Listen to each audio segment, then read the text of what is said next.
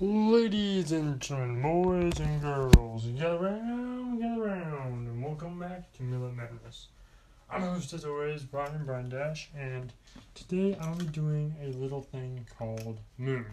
Now, I know most of you probably heard Moon 2, and I heard a lot of you liked it from a little birdie.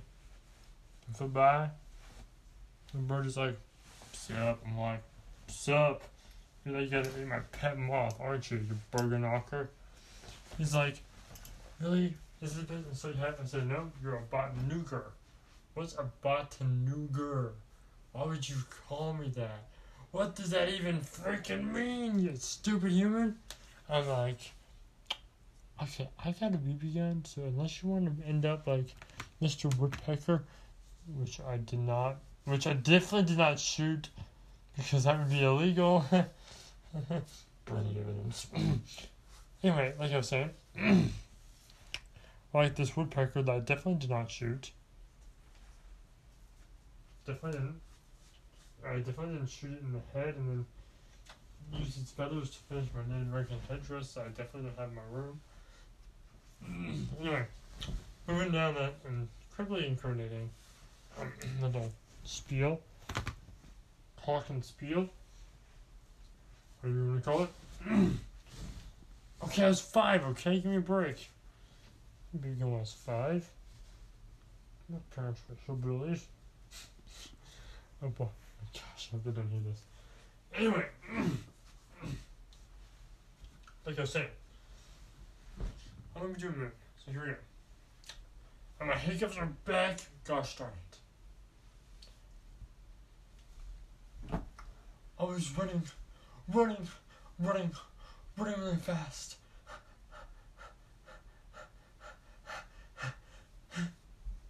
Finally, I found a spot to hide underneath a rock. It was very shallow and not really well hidden hiding spot, was the only thing I could find at the time. Mm, he came. Scott came for my father. I knew he wanted to kill him. Kill him because we owed him meat that we did not have. It was a very low, very, very, very slow hunting season. He barely made enough for us, but he had to feed us. So he took his chances with Scar. And Scar, well, let's just say, one way or another, he got his meat back. First my father, then my mother, then my older brother, and my little sister who just came out not more than four days earlier. And then finally, he found me. I was young, but mother always told me I was the fast one of the family. I could outrun her and father and my brothers and my sister. Faster than light itself faster than a shooting star. I was like sky. I was like the sky, faster, and could never keep up. No matter how much you run, there'd always be more. Which is why they call me Sky, or Skyler. But for short, they call me Sky. As I ran, I finally hid under that rock. I was safe there. Right? I closed my mouth and tried not to whimper. And then suddenly, nothing. I was safe. That's what I thought. I was about to look out. But before I had a chance to, an ugly wolf with a bad stench coming from its body popped up and went at me. They picked me up roughly by my neck and dropped me in front of the leader who looked at me with his evil smile. He was silent, and I was silent as well. He just stared at me. He had four claw marks, scratches over every eye, and one down his top lip that went down to his bottom lip. I know how he got that scar. My father put it on him. And he wore them like a badge of honor. But all it showed is how insecure he was. And he said in an evil voice, that makes me tremble to this very day. Well, now, what are we gonna do with you? And one of the colonel's Lucky, said, Kill her like the rest, Scar. Oh, but what a shame to kill such a strong and admirable pup. She could be very useful. And I'm sure when she gets older, we can find ways for her to be a, a very productive member. She's beautiful. It will be hard to find uses for her. I didn't know it then. But now that I know what he was talking about, now that I'm older, it makes me sick, feel dirty and disgusted. He was a disgusting wolf with dis- with terrible and disgusting motives. I couldn't believe him. Who would ever take him as a mate? Not me. I'd rather die than bring his pups into this world. By that time, I didn't know what he meant. I was an innocent pup, and he would have done the worst thing you could do to any pup, let alone an innocent one. That had no idea about the evil of a pack and a member such as him. His lackeys even didn't seem okay with that. They said, Scar, maybe we should just kill. Shut up! Yes, Scar, they said, not wanting him to get mad at them. And at this point, I didn't blame them. I wouldn't want to get him mad at me either. Now, let's move. I don't like this territory. There's no telling if the king's sniffing around for his precious little pup. Now, let's start moving. And Skunk start to move, and I had no choice but to follow behind him. I started to pant. I was exhausted. We've been walking for four days straight with not a bite to eat, no water. Can we not stop for a second? I can't go on any longer. I can't, I thought, and I fell to the ground. Scar stopped. Get up. I couldn't get up. I was too exhausted. I said, Get up! I stayed on the ground. I was scared and exhausted, and I just couldn't get my paws to move. And I heard his lackey say, Oh, she's dead now. Stupid sheep up. Dumb female. it was nice knowing you, kid. Not, they said. And Scar bit into my neck, drawing blood, and threw me long and far. I hit the ground hard on my face, and my nose was bleeding. My neck was bleeding. I just couldn't stand still. I was still hurt, and it hurt even worse. I just couldn't move. Get back here. Now, two things. I couldn't move. Now it's hurt.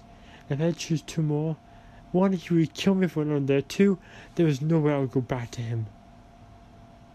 He bared his teeth and yelled, Insolent pup, listen to me! I wondered why he just didn't come over and get me. But I soon found out why. And now you will too. Fine! Get myself. He took one step. Then I heard a noble voice, and a very handsome voice, say from behind me, Don't you dare take another step, Scar! Crow! Scar growled, and I saw a black wolf whose name happened to be Crow behind me. He was an alpha. What's this? Stealing pups now, Scar? That's a new low even for you. For your information, She's not stolen. She's one of ours. He lied. Then Crow said, However much you may think it, I'm not stupid. She doesn't have your Thunderpack stench, so I know for a fact she isn't yours.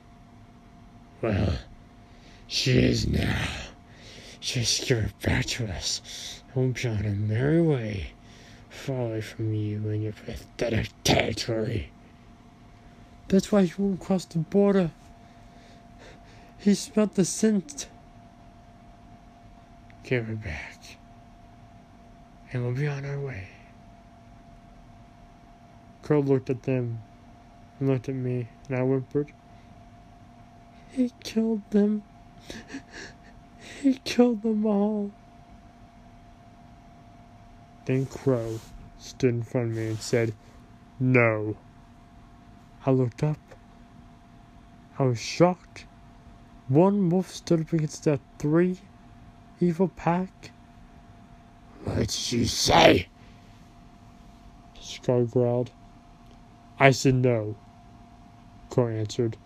You will not give her I will not give her to you, and you will not have her back.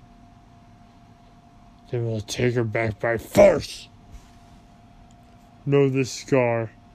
If you cross over the scent borderlines, I'll have a right to tear you apart. Wrong King Crow. That will be us who tear you apart. And Crow very slowly raised his tail, and nine members of a different pack came out of the bushes growling. Scar knew he was outnumbered. That idiot! Who does he think he is to defy us? But there are a lot of wolves, Scar. You don't think I know that? He glared back at Crow and said, This isn't over, Crow. This isn't over. And with that, Scar left. Then Crow helped me to my paws and said, Come on. I'll take you home. With me. And he did that. He held me to my paws, but I still couldn't walk. You, you're tired. Some tells me you haven't rested. Please. I wish I could go with you. But I'm too tired. I can't. Well then, there's only one thing to do. I thought he was going to bite me or abandon me, but he didn't either. He picked me up by my bleeding neck, which he licked, and apologized when I whimpered. He laid me on his back, and he carried me. Actually carried me.